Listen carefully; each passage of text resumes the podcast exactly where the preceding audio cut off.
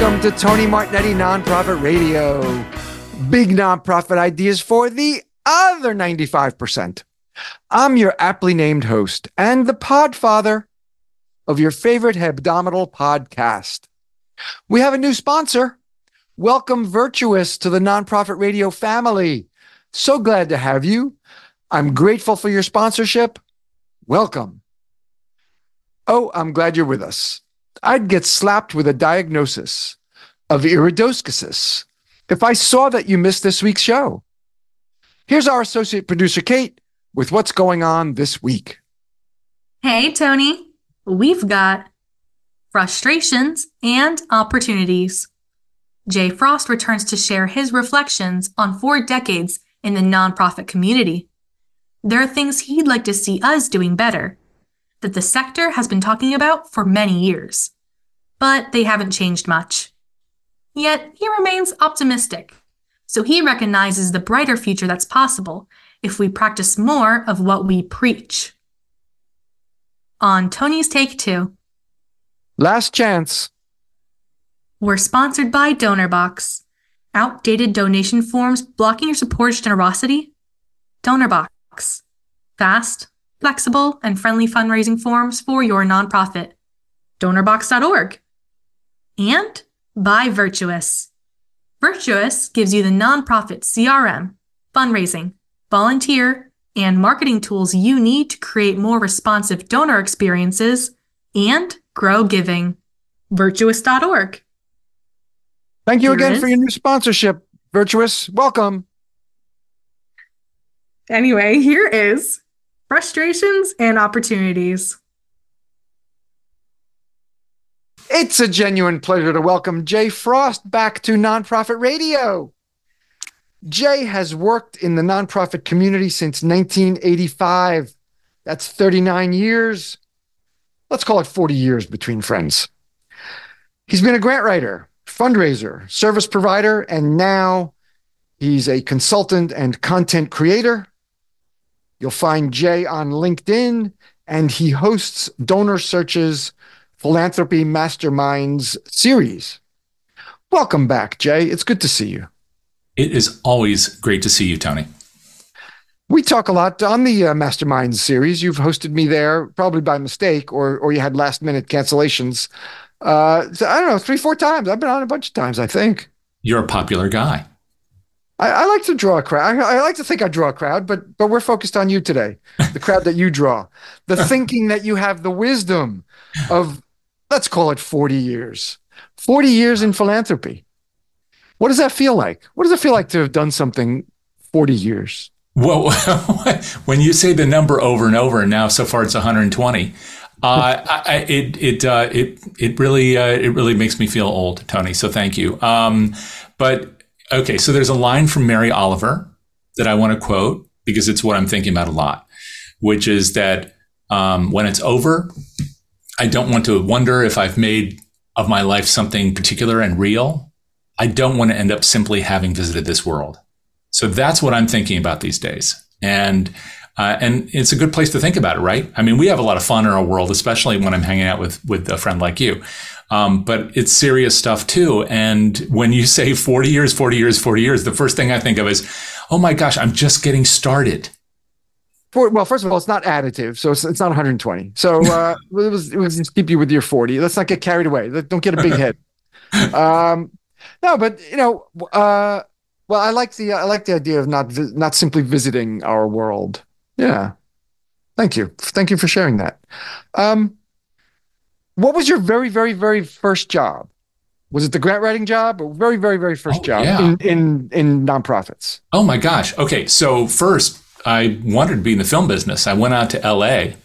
I lived in a garage. I didn't have a car. I took buses. You know, you don't do any of that in L A. And I did all those things. And that's why I left. So I was there for a brief time, came back, tail between my legs, to Washington, D C, where my parents then had had uh, moved. And I uh, was introduced to a person at the National Endowment for the Arts. And very quickly, somehow miraculously, got a job there as what was called a floater, which is back when people typed stuff and printed stuff. I was running around just doing all those odd jobs at the National Endowment for the Arts. it, it was the dream for me, because I was raised to study poetry and music and all these other things. Mm. So the N E A, it was the citadel of all those things. And so uh, very quickly, I, I had the opportunity to work in the InterArts program, which was a very interesting and in controversial what, place. What, what program?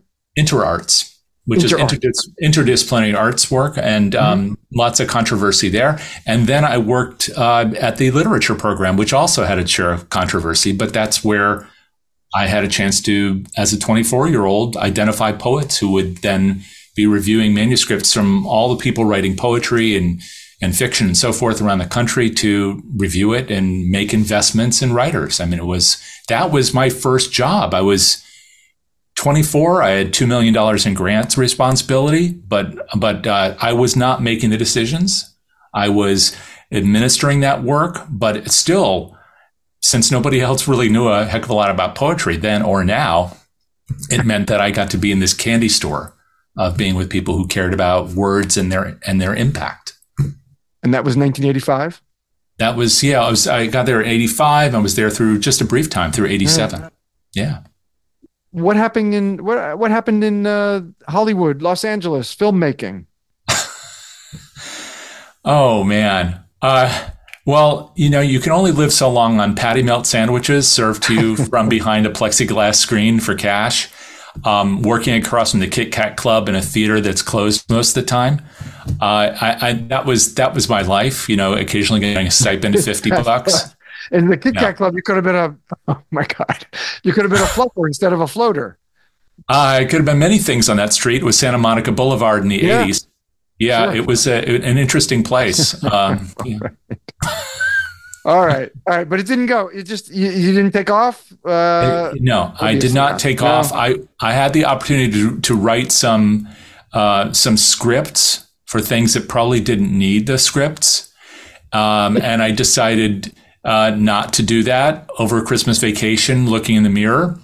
Um, and then was able to rededicate myself to things that have, you know, aesthetic value.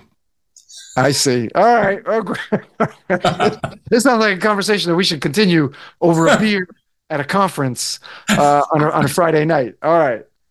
Uh, all right. But, yeah, it's fascinating. Yeah, absolutely. Uh, so let's turn to uh, your thinking. I mean, I, I invited you on to, to share your thoughts about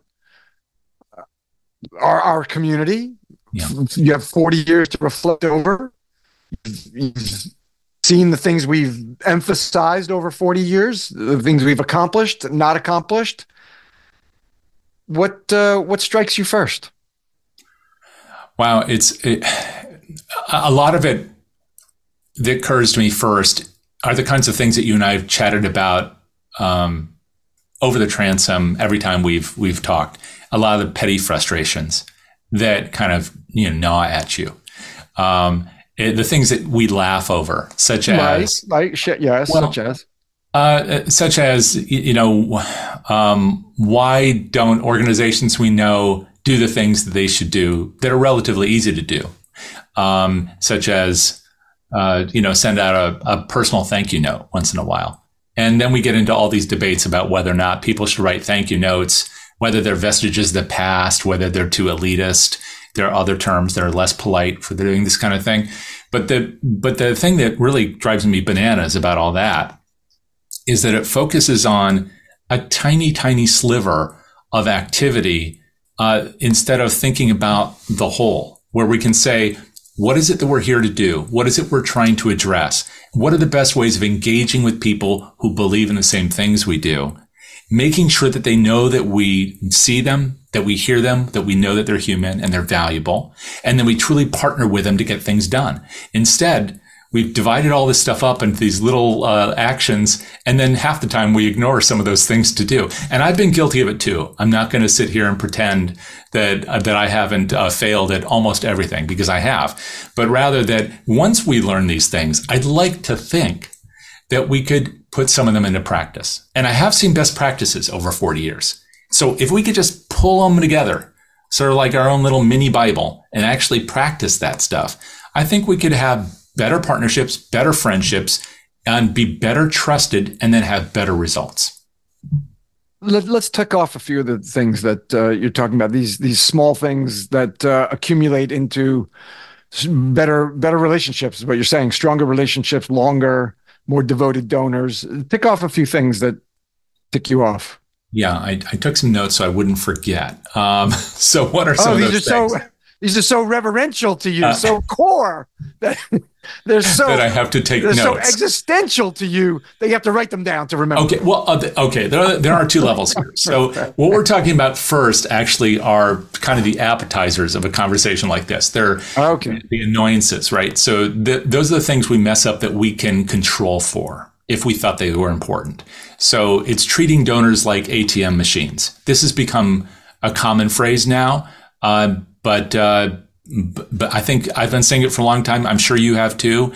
And it's not just because we see other people doing it and we say, tisk, tisk, you should do what I say and not what I do. No, it's because as donors, we experience this. We wonder, what in the world is going on here? We make a donation and then we don't hear from anybody, or we get a digital receipt and they think that's enough. It's never enough. So uh, just one practical example, and I think I've told you this before um, off offline, is that I started giving to an organization, uh, this was two years ago now, so it was in the middle of the pandemic, uh, based on a book and a movie that I thought was just so powerful, emotionally wrenching. And so I won't mention the name of the organization because what I'm about to say suggests that they that they are not taking care of their donors. And I'm hoping that what I'm going to tell you is isolated, although I fear it's not. And I know it's also true for many organizations. That is that I saw this powerful story. I'm really engaged. It's a way to help people who are getting out of the prison industrial complex. This is a big deal. We have more prisoners in this country than anywhere else on earth. And so uh, what do we do for these people when they get out? Well, pretty much nothing. Their life is almost over unless they're lucky or they are, happen to live in a state with a program for them. I mean, it's just awful on every level. So wouldn't it be great to help out? So I start giving an amount every month, which for me was a fair amount every month. Um, and, and even though it's not a lot of money, I knew it was probably putting me in the top like five or ten percent of their donor pool just because of the stuff we know from fundraising. And so they keep, you know, sending me the kind of the notes uh, via email that say, dear friend. So I made a point of calling at one point just to say, you know, I'm doing this. They, they didn't call me back.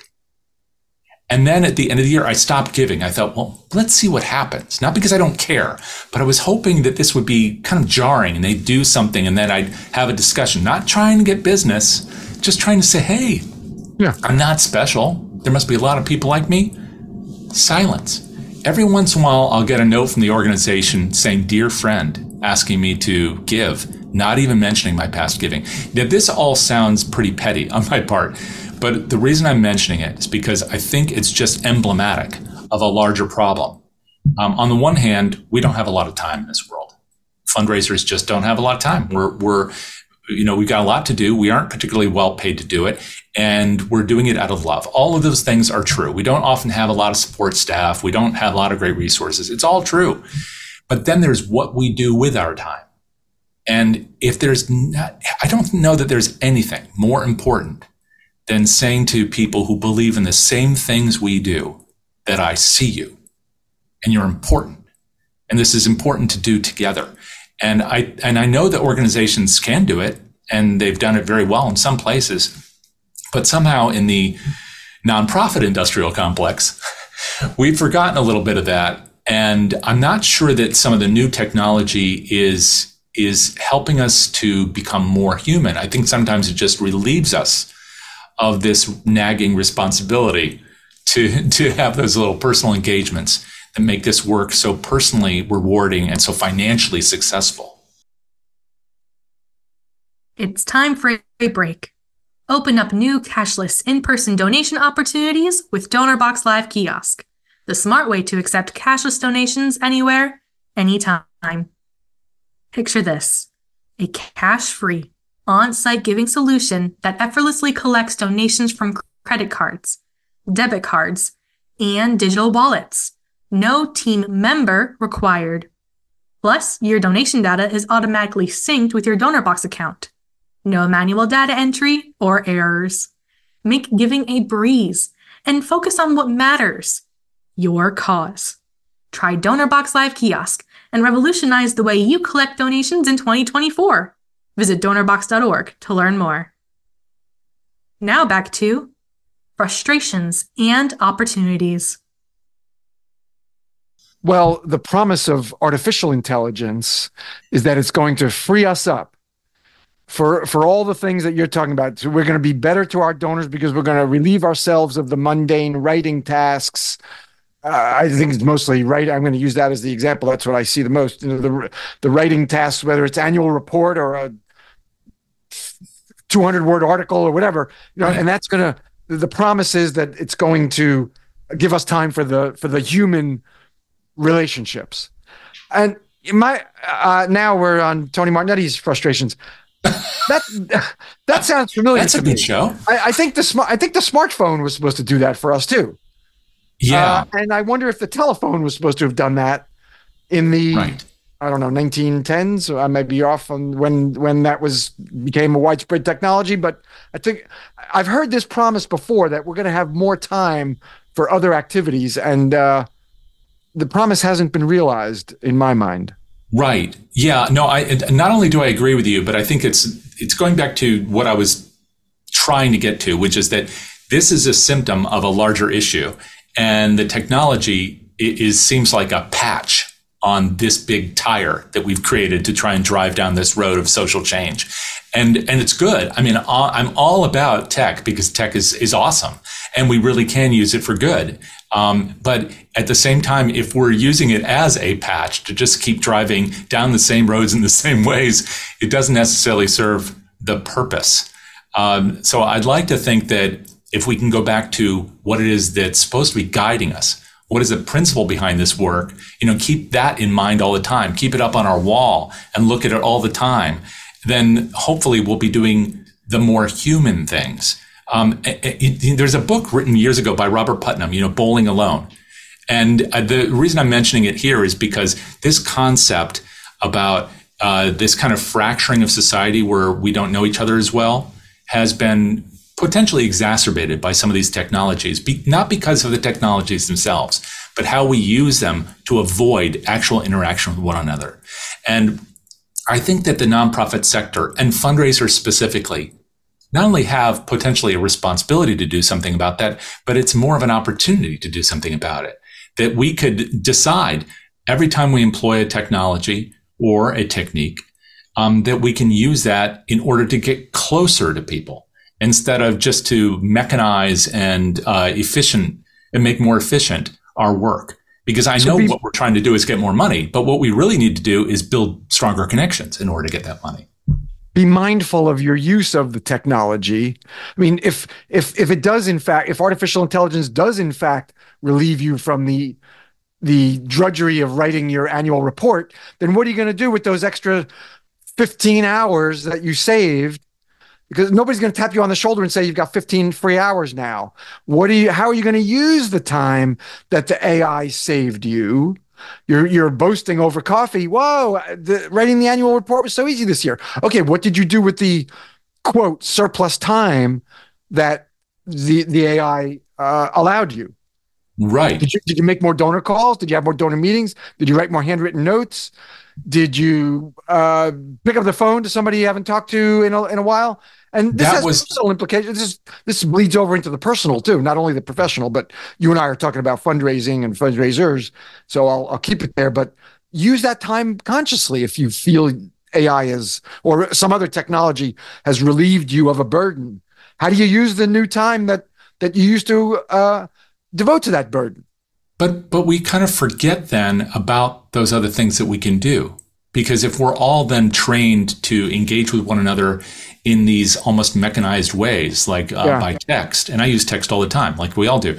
But if then that's what we're used to, how comfortable does it feel to just call somebody? So I, I, every once in a while, I'll do this. I'll just grab a number on my phone of somebody I haven't talked to for a long time and just call them up. And it's almost shocking because we're all now so used to communicating this other way that to do that other thing, sometimes it can be refreshing, but sometimes it can be off-putting because we're not accustomed to it. And I and I and if that's true in the personal world, I know it's also true in this professional world. You feel you feel like it's off-putting? I, I find it more refreshing than off-putting. It's it's I do you, too. You mean off-putting to yourself or to the person receiving the call? To the person receiving uh, the call. And oh, I, I'm not suggesting I, we don't call. I'm saying the opposite. I'm yeah, just saying that yeah. I think people have become used to a certain kind of thing. And so this new thing, some people do find it refreshing, like you and I do. But other people just, they don't know what to make of it. Like, why is this happening? Why is yeah. this thing happening? We have to do that. We have to break up that thing and, and do those things to, to engage with people in these ways to make it more human. I think it, my experience is, you know, I, I'm working in planned giving. So I'm usually talking to people who are seventy, eighty, ninety. And there's one woman who's one hundred and one and one who was one hundred until she died recently. They grew up with handwritten notes. And then they had decades and decades of phone conversations before we went virtual. Many decades, like forty, fifty decades of, or no, forty or fifty years of uh, phone calls. So to them, a phone call is very thoughtful. A handwritten note is even more thoughtful as the recipients of those. And I, you know, I, I think, um, I think when you do more than what's typical, I think it's more refreshing to the recipient than it is off-putting. So I guess I'm pushing back a little bit. You know, I, I would, and I know you're not discouraging folks from doing the extra. You know, the, look, customer service is. Um, I have a recurring show that I uh, replay called Zombie Loyalists with a, a marketing and uh, P R guy named Peter Shankman. And he says, and well, he said years ago when he was first on the show, and I've replayed it many times since then, you know, the average, but it remains true. The standard of customer service is crap. So if you could just be a little above crap, you're setting yourself apart. So just don't, just don't do crap. Oh yeah.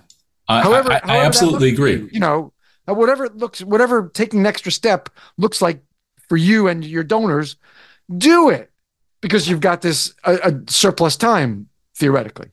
Yeah, from the, from the from the technologies that we're that are that are saving us so much. Uh, I, but if you do find you have extra time, um, use it. You know, use it consciously. That's what that's kind of what I was getting to is, you know, conscious use of time. Yeah, I absolutely agree. And I used off-putting not as the way I feel about it, but as how some people react even to the idea of doing it. Um, it's it's funny, though, because in talking about these things, and you, you're going through the idea about people who were used to handwritten notes of a certain age, then people used to phone calls. And if you talk to people who are maybe of the, the successive generation, they might say, well, we don't do these things, or people in this age group, they make assumptions, they don't do these things. But in fact, if we go onto Twitch right now and we see a Twitch streamer who's raising money for, you know, pick your cause, it might be Saint Jude's, it might be something we know less well. What are they doing? They're engaging with people live right now. They're talking to them. They're, they're, um, they're doing that through the chat. They're engaging with people in a meeting that makes sense for them today. But what, the reason why I'm mentioning this is it's not about the tech. That's just today's tech. They're really engaging with people. So anything we can do to properly engage with people, uh, I think is, is exactly what we should be doing. And I, and I, and once again, I don't think it is off-putting. I just think that's the objection. I think what we really need to do is break things up a little to, to be better than the boring. Crap, to go back crap, to your point. Crap. Yeah. Oh, I see. You're, you're concerned. Yeah. Uh, I see what you were expressing, that it, people might be put off. No, I think people will be uh, elated. You know, I write a lot of handwritten notes, and not surprisingly, I get a fair amount of handwritten notes back. But again, I'm writing to older folks, seventy plus. It's time for Tony's Take Two. Thank you, Kate. This is the last chance for Planned Giving Accelerator. The last few weeks, the class starts in early March. If Planned Giving is on your to-do list, you want to launch it, your board has talked about it, you've been thinking about it, I can help you in Planned Giving Accelerator, guide you step by step, week after week, how to launch Planned Giving at your nonprofit. Of course, there's the incredible peer support, too. Besides what you learned from me, lots of crosstalk. We, we set this up as Zoom meetings, not webinars. So you can talk to each other. Folks get to know each other, share successes, frustrations, uh, help each other. That that part has been much more uh, than I than I expected, the, the, the peer support. So there's all of that. If you're interested, The info is at planned giving accelerator dot com. If you use code Nonprofit Radio fifteen hundred, you can claim fifteen hundred dollars off the tuition. It's all at planned giving accelerator dot com. And that is Tony's Take Two. Kate. I hope people join the class. Thank you. We've got just about a buttload more time. Let's return to Frustrations and Opportunities with Jay Frost. What you're espousing is be relational, not transactional. But that's something that we've been talking about for twenty years, donor-centric. How long? fifteen years we've been talking about being donor-centric. Have, do you feel like we've improved? I, I, I'm not experiencing it. When you give, it, when you really, give, your prison, the, the prison charity is uh, hasn't heard about donor-centrism or ha- hasn't put it into practice. Yeah. I think that's it. I think that they haven't put it into practice. I mean, we have had a really important discussion about whether or not organizations are community-centric or not. And I think that's a valid and important conversation, whether the organizations themselves are accurately representing the needs and interests of the community by having people within the community uh, on the board and engaged in, in the activity and engaged in the fundraising and all these things. Uh, but that doesn't necessarily mean that the organization Uh, shouldn't do these things we've been talking about, shouldn't have a note written to somebody, shouldn't pick up the phone and just say, I appreciate so much that you care about the same things. And what can we do to, you know, to make sure that you have the information you need to keep being involved?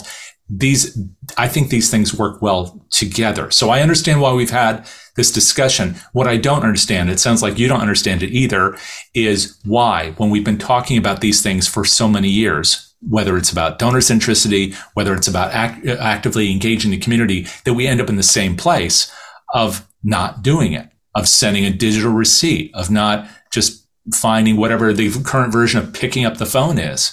And I, here's the reason why I think this really matters. I, I think it's much more than just whether or not we're going to hit this year's retention figures and make this quarter's goals. That's important. All of that is important. But what's far more important is that it's about building relationships of trust. That's fundamental to major gifts, that world that I spend some time in. It's obviously important to planned gifts, which you spend so much time in. But it, and there's so much revenue there that that's important. But far more important, if people don't trust our organizations as a whole, and the Edelman Trust survey shows that nonprofits are also seeing declining uh, faith in, in our organizations. If people don't trust our organizations as a whole, then that means they won't start, they won't come on the on-ramp to supporting us as volunteers, as, as employees, as board members, as contributors. And if they won't, then we can't meet the big challenges of our time. So these little things that we choose not to do, either because we think we're too busy or because they're not important, end up having a direct correlation to whether or not people trust our organizations to take on the biggest challenges of our time. And these are existential. I mean, If if we can't get anybody to trust uh, the government um, or major institutions about issues like climate change, why should they trust, you know, X Y Z organization either? If if they aren't engaged with us, that we haven't asked them to volunteer, we haven't invited them to sit down and have a discussion in the local community, we haven't invited them to invest, and if they're not really engaged with us, why in the world should they listen to us about why we need to make sure that we don't go above one point five degrees centigrade, which we just hit? We just hit this week, the thing that we were supposed to avoid for, for decades, just like for decades we've been talking about, write a thank you note. It, it's, it's almost parallel to see the decline in trust, the decline in generosity, and ultimately the decline in our ability to address existential challenges. And we have the ability as fundraisers to do little things to achieve great things just by building these bonds. That's a terrific sort of segue to, you know, what we can do. And we've we've toyed with this uh, uh, while we've been talking. We keep saying, "Don't do this," so do the other instead. But um, yeah, I I mean, I'm I'm I'm with you. These these small these small things, small tasks lead to bigger. Uh, either trust or lo- lack of trust if you're not doing them, which impinges our ability to uh, stop hunger and homelessness and, and reverse climate change and, and save whales and animals from kill shelters and domestic violence victims, survivors, and all, you know, all of it. And, and the arts, education. Uh, yeah. So, all right. So we have the ability to right the ship. It's just, you know, we haven't done it. We've been talking about it for decades. I've only been in philanthropies for twenty-seven years. So it got me beat by, by thirteen, twelve or thirteen. Um, twelve or thirteen. Yeah, right. twelve or thirteen. I don't want to overstate the case. Um, but, you know, but, you know, I'm not, I'm not, I'm not seeing big, uh, I'm not seeing big impacts. I'm not seeing big outcomes. Outcomes is really what we want to be measuring. Right. So, but that doesn't mean we stop talking. That doesn't mean we stop trying. No. And I wonder if maybe the, the thing is that we need to give people a bigger goal. Um, I mean, climate change is a pretty, pretty large, pretty existential goal. Right. But that's all, that's too big too, right? I mean, an individual or even an organization, probably many people and many organizations don't feel like they can do a, a heck of a lot to make a change to something like that. Um, they can do the little things, but they can't do the big things. But maybe there are, there's a, there's something in the middle that ties together the work that we do in our world of, you know, um, fundraising, for example, and philanthropy together, uh, with, um, uh, with that bigger, bigger existential, um, question. And, and I wonder if it's stuff like, um, determining how we work with other organizations to build trust, you know, consolidating and coordinating our efforts so that instead of everybody forming another nonprofit. um, no, well, maybe we find a way to bring these nonprofits together, not just out of financial distress, which is where we typically go with mergers, but out of a, a, a true desire to share power, to share resources, and to achieve greater things, bigger goals, bigger impacts, you know, through consolidation and cooperation. That's, that's one. And that's a bigger goal that I think is also attainable and um and something that's a little easier to sort of imagine rather than how am I going to make sure that the ocean water levels don't rise too high in the Carolinas, um you know but it does lead there. I mean, if we can get people to work together as organizations instead of all being separate entities, then maybe it's going to be a little easier to communicate to the public about the importance of taking actions, to lobby the government, which is another thing that we can do that we don't do because we're so fearful that if we lobby, that it's going to run afoul of the law, and that oh, also we won't uh, be able to receive all the donations we want. So lobbying is one, and then we can do things like um, in, in, ensure that we are partnering with the kinds of supporters who also best represent our values. So we're not just going for whatever money is out there, but we have big, audacious goals supported by larger, consolidated, and cooperative entities in pursuit of these bigger goals, supported by people who are willing to make big investments toward those goals. So not just trying to get uh, a few dollars together for a small thing, but bringing more actors together with bigger support from well-aligned actors for bigger things. The first one you mentioned, the, the partnerships, uh, those are all valuable. Uh, the, the partnerships with other organizations, that's something I feel that the community, the sector is doing better. I remember um, grant-making foundations focusing on uh, on on collaborations, and and I think that that made a difference. Um, I, I I do still hear that there's you know fear about you know we don't, we don't really know what a partnership looks like. You know, is it just a memorandum of understanding, or are we doing events together or or grassroots activities together, like uh, an advocacy day on Capitol Hill or, or in the state capitol or whatever. Uh, you know, what what does it look like? And or our our board is is uncertain about working too closely because it kind of suggests that we can't do the work ourselves. You know, I've heard some of these arguments against the The, the the partnership ideas, but I do still think we are further along in working collaboratively than we were like ten years ago. You you may be right about that, uh, but I do on my end in the consulting work that I do still see so many emerging organizations all the time. They're popping up like like weeds, or maybe dandelions. I mean, something prettier than weeds. But they're but the problem is that they still are thinking, I need to do this alone, and I and I and I don't I know. know See, the, the the trouble there. I, I, pardon my interruption, right. But you're accustomed to it. You know, it's, uh, you, you know, I I do that all the time. The, the trouble there is, you know, these are folks new to the sector, so like you know, they have passion about something. It may have may be an event that. A, a, a trauma in their life that they want to create a, the, an advocacy cause around, you know, but but they jump in. I mean, their first thought is, I want to start a nonprofit. Or maybe, you know, maybe the first thing is they do a, uh, a fundraiser, you know, on one of the platforms or something. And then they say, oh, you know, we'll make fifteen hundred dollars. Well, you know, maybe I'll start a nonprofit. You know, so they're, they're not acquainted with the sector. They don't, they don't know what they're jumping into. And by the time they start to meet the partners, you know, they're, they're already incorporated for three years and they're raising, you know, now five thousand dollars a year and they're flailing. But but they got in with with passion, which is necessary, but not sufficient. It's time for a break. Virtuous is a software company committed to helping nonprofits grow generosity. Virtuous believes that generosity has the power to create profound change in the world and in the heart of the giver. It's their mission to move the needle on global generosity by helping nonprofits better connect with and inspire their givers. Responsive fundraising puts the donor at the center of fundraising and grows giving through personalized donor journeys that respond to the needs of each individual.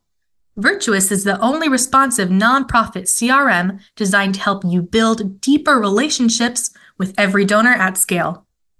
Virtuous gives you the nonprofit C R M, fundraising, volunteer, marketing, and automation tools you need to create responsive experiences that build trust and grow impact.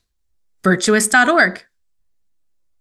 Now back to frustrations and opportunities. It's it's uh it's hard to watch because you want to take people's, you know, all that all that energy and passion that they have and and help them to achieve that result that they they say that they want to see in the world. Um, at the same time, they're never going to. It's going to be extremely difficult for them to hit the scale that they want. Absolutely, as individuals. What is it? Three quarters, three quarters of all nonprofits have annual revenue under, isn't it? Three quarters under seventy-five thousand dollars or something like that. Yeah, it's tiny. But but I, I don't know. Have have you ever had these conversations with folks who just reach out to you because you're in the sector and you're well known, and they want to start a nonprofit, and they're like, pick your brain. I, I I've I've had a lot of those pick your brain kind of conversations, and the folks are resistant to the idea of donating to an existing cause that's that's already doing the work they're talking about, or volunteering with it, or or uh, just approaching them about how can I help somehow. If if you don't know what the structure looks like, just they they feel like they have to do it themselves. It's it's not that the, the existing organizations are not sufficient, but yeah, but they've but they may have already scaled. They're certainly more scaled than your non-existent organization. They're they're they're way beyond where you are now, but folks are are re- resistant to that line of thinking. They they're just so motivated. They don't really want to hear the tr- reach out to the existing community versus incorporating and taking on management of a of a nonprofit corporation. You, you really don't know what you're getting into. So this is this is one of the questions that I have for myself. It rattles around in my head all the time. How much of that is the result of the way we have kind of trained the community to understand how they can engage with the existing organizations? I, I mean, some of there are going to be some people who tomorrow want to start their own organization, and that's just the way it's going to be. But it could be that they aren't even aware of how they could be involved with another organization. So let's take this down to the very, you know, practical kind of fundraising stuff that we do all the time. If we look at many organizations' websites, it's very difficult in most cases to find out how to volunteer. And sometimes volunteering is not only difficult to, to understand within the website, but there might be barriers to it.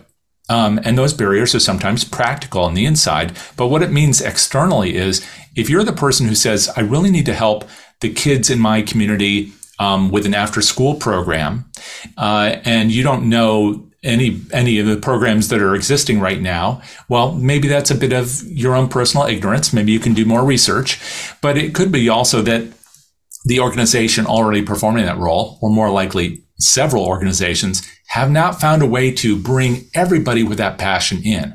So I don't mean to blame us for not being sufficient in our marketing, but I do think that we can open the doors wider to people who share our values and our passions than we have done. And we can certainly do it even in very simple, practical ways that fundraisers have some degree of control over, like our websites, our Facebook pages, other places where we are uh, acting as an acquisition tool. Well, it's it's it's a way that we can say, you don't need to in indirectly say, you don't need to start your own thing. We've already got a thing here. We value you. That's why we've already invited you to participate in this and that and the other thing and to give. So why don't you come on in and work with us? And that work may be as a volunteer. It may be as a advisory board member. It may be as some kind of community event or organizational um, activity person.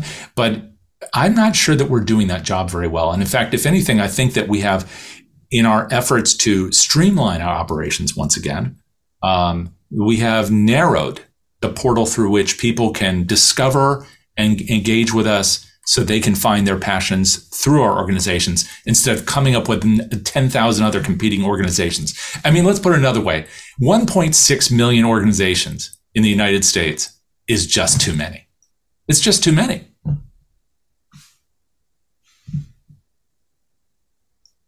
Some of that is uh, the, the, the accessibility. You know, uh, volunteering with us could look like two hours a week. It could look like just a few hours a month, you know, or you, you sometimes you see volunteer options, but you know, it's not, I, I don't, I don't know. You, you it sounds like you've, you've spent more time thinking about it and, and looking at them.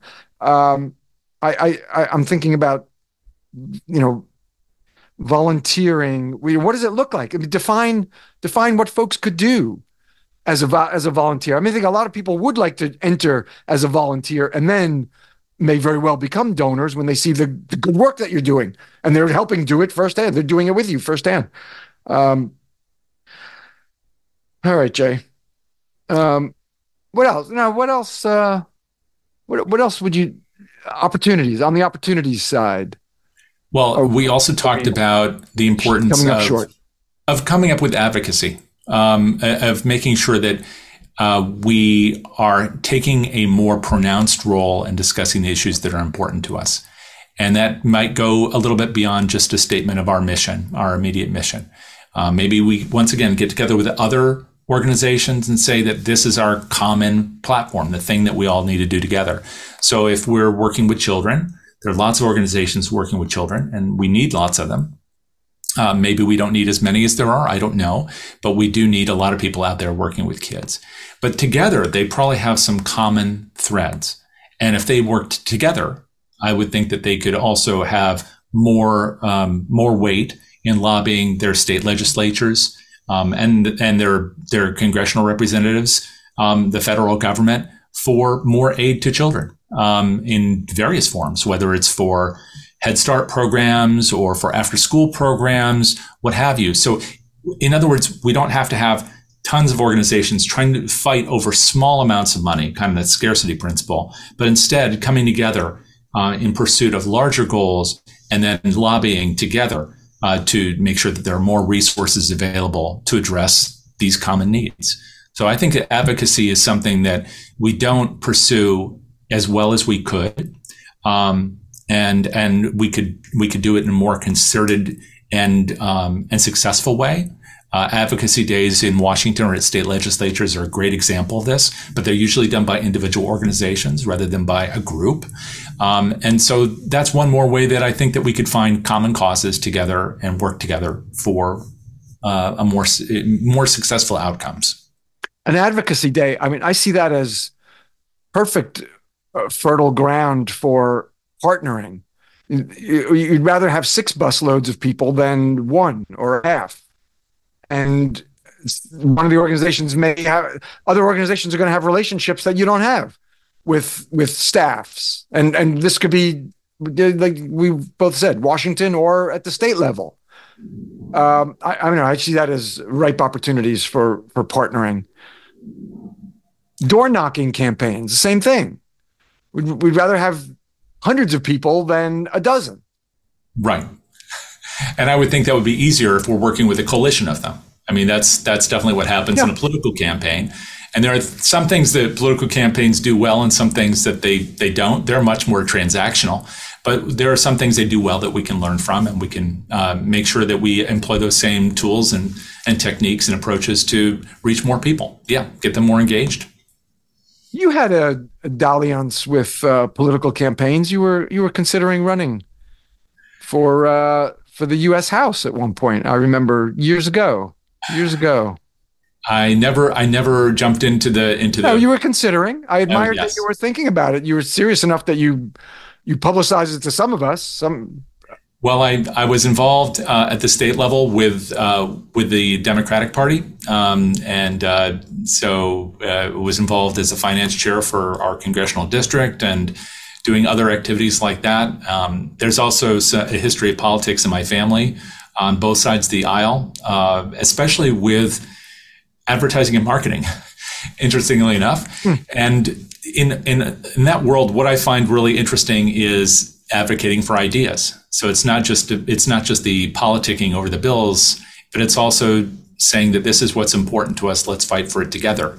Um, and I, th- I think if there's a kind of a through line in all this discussion, it might seem like we're bouncing around a little bit.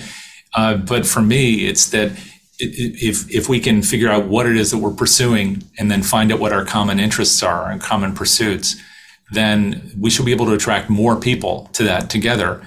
Um, to work on those things, and more resources to to accomplish those things. That's certainly true in politics, and I believe it's true in the nonprofit sector.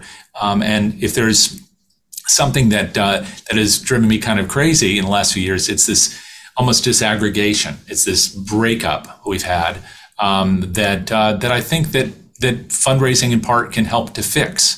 Um, that instead of Uh, finding the way to do- divide up the population into a million different conversations, we can find common conversations and invite people to have those with us um, instead of uh, fighting over red and blue and and so forth, whether it's political or or sports teams or our approaches to fundraising. Um, instead, we can find what it is the majority of us need to do together in order to achieve these common objectives. Um, So yeah, uh, politics in some ways is very appealing to me. Um, what has been most uh, um, uh, disturbing about politics is also in some ways reflected in the nonprofit sector. We may not have the same kinds of fights here in, in the nonprofit world that we do in politics. Thank God for that. Um, but I do think that sometimes uh, we we get involved in these little uh, rivalries over ideas when in fact, some things are are pretty simple and direct, like sitting down with people across the table and listening to them first, um, showing them that we heard them, and then inviting them to participate equally with us in achieving a mutual, you know, mutually desired result. And I know that in earnest, most of us feel that we are doing that. We are working hard to do that in this sector, but especially in some of the ways we've talked about so far today, Um, I think we can do better. I think that's an, a fine place to stop if uh, if if you're comfortable with that. Sure. Yeah. Is I there don't more know what I've given you to work with? I was kind of all over the place. No, no, you were, you were restrained. All right. All right.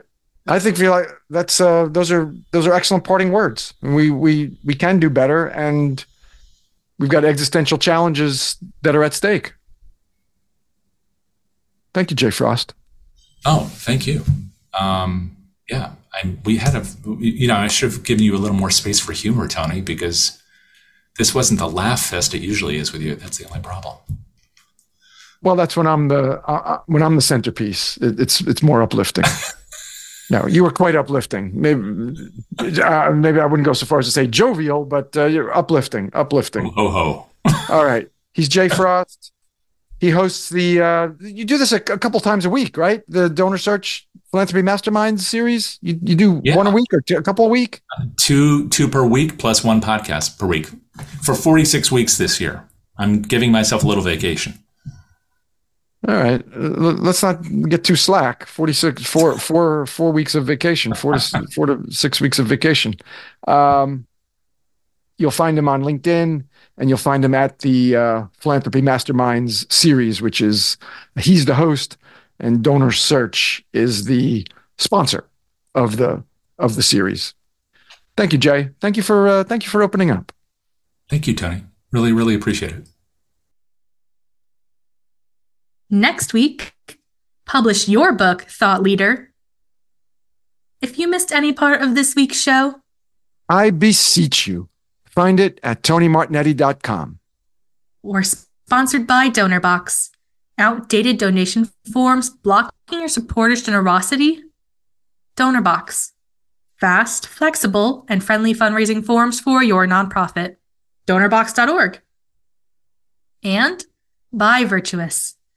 Virtuous gives you the nonprofit C R M, fundraising, volunteer, and marketing tools you need to create more responsive donor experiences and grow giving. virtuous dot org. Welcome Our again, creative- Virtuous. Thanks so much. Our creative producer is Claire Meyerhoff. I'm your associate producer, Kate Martignetti. The show's social media is by Susan Chavez. Mark Silverman is our web guy, and this music is by Scott Stein. Thank you for that affirmation, Scotty. Be with us next week for Nonprofit Radio. Big nonprofit ideas for the other ninety-five percent. Go out and be great.